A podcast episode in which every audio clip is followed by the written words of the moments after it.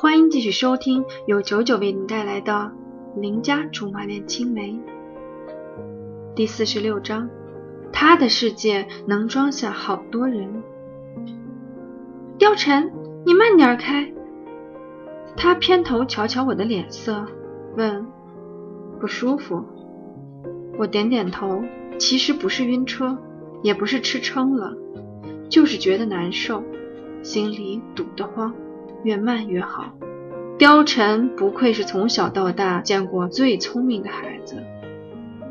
马上减速慢行，等开到九号仓库附近，天都已经黑透了。他停好车子，看看周围，不禁皱起眉头。连个路灯都没有，这地方也真够乱的。以前怎么就没发现呢？今天他这么一说，这地方……的确是够荒凉的。董卓当初不知道是怎么想的，竟然把革命根据地建立在这里。地方倒是够宽敞，可也架不住不修边幅。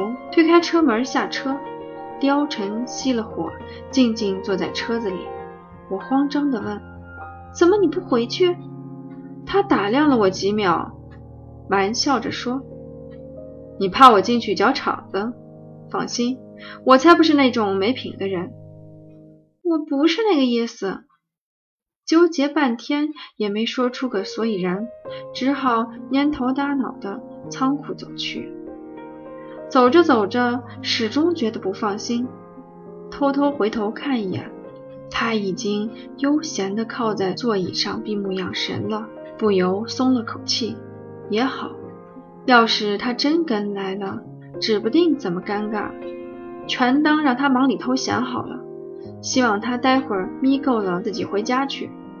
还没进仓库，就听见里面震耳欲聋的音乐声，伴着节奏鬼哭狼嚎的唱着听不懂的词儿。一开始还以为是放哪个歌星的绝妙演唱，猛地一声傻笑，原来是现场。可问题是那声音一点儿也不像董卓的。好奇心使然，扒着门缝往里瞧。十足光怪陆离，七八个男男女女都嗨疯了，一水儿全是摇滚青年，留着长毛的脑袋甩得像是跳舞，阿瓦人民唱新歌。再一瞧，地上滚着的姑娘，金蛇狂舞似的摇晃自己细胳膊细腿，幸好还有层皮包着，否则就该甩到外太空去了。地上横七竖八全是空的啤酒瓶儿，烟头还在角落里奄奄一息的闪着红光，一时之间只觉得怒火中烧。我难得勤快一回，好不容易收拾的有点样子，这都是谁谁谁呀？才几天就又被弄得乱七八糟，当我是免费劳动力吗？还真是拿我当老妈子使啊！正要抬脚进去吼一嗓子。忽然想起今天来的目的，明明就是董卓打电话给我的，这会儿却又不见人影了。掏出电话准备打一个，还没找到号码，就见有个人影从楼上下来，径直到了屋子中间，关掉嘈杂的音乐，一把抢过长发青年的话筒，一手拾起桌上的啤酒，豪迈的喝光光。天哪，竟然是董卓！他对着麦吼道：“开心吗？”底下不太清醒的几个人强烈回应他。他又说：“可是我不开心。”他回头望着身后的电子琴，很是惆怅。不用说，大家都明白了。气氛瞬间变得极冷。先前吃下去的几颗胃药好像起了作用，胃里倒是不难受了，心里却越来越堵。越来越酸，仿佛中了千百回黯然销魂掌，黯然到我伤神，却一点都不销魂，忍不住笑自己傻。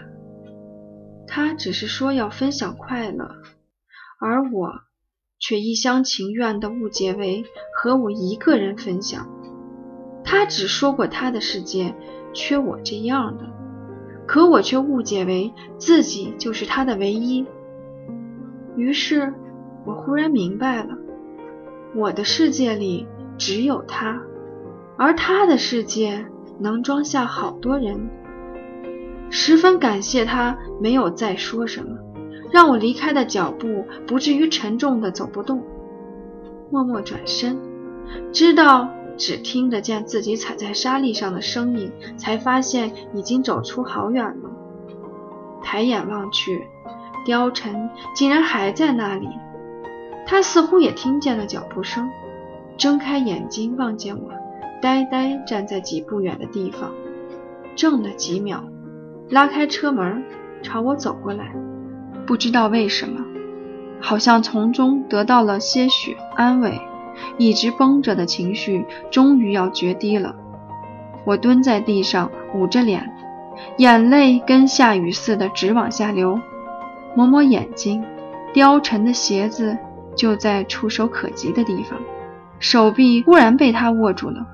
他也没花多大力气，就把我从地上拽起来。递了张纸巾给我，胡乱擦了擦，特别不甘心地问：“我这样看起来是不是很搞笑？”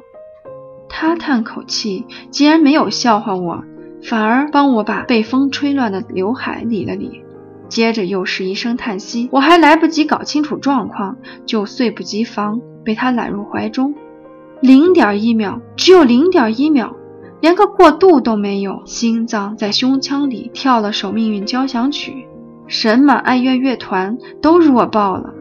他抚着我的头发，微不可闻地说：“傻姑娘，好不容易培养出点温情，马上又来个大绝杀，叫我怎么坑得住？”忍着要泪奔的冲动，十分不服气地问：“我就是随口那么一说，你怎么能顺杆爬呢？”他却一本正经地回答：“我是认真的，真心想说。”他认真的样子非常要命。于是，我不爱动弹的心脏又重弹了一遍《命运交响曲》。小吕，你……猛一回头，董卓怎么好死不死的出现了？他满是狐疑地看着我和貂蝉。坏了！赶紧推开貂蝉，正要解释，他后退几步，略显悲伤地说：“小吕，你太让我失望了。”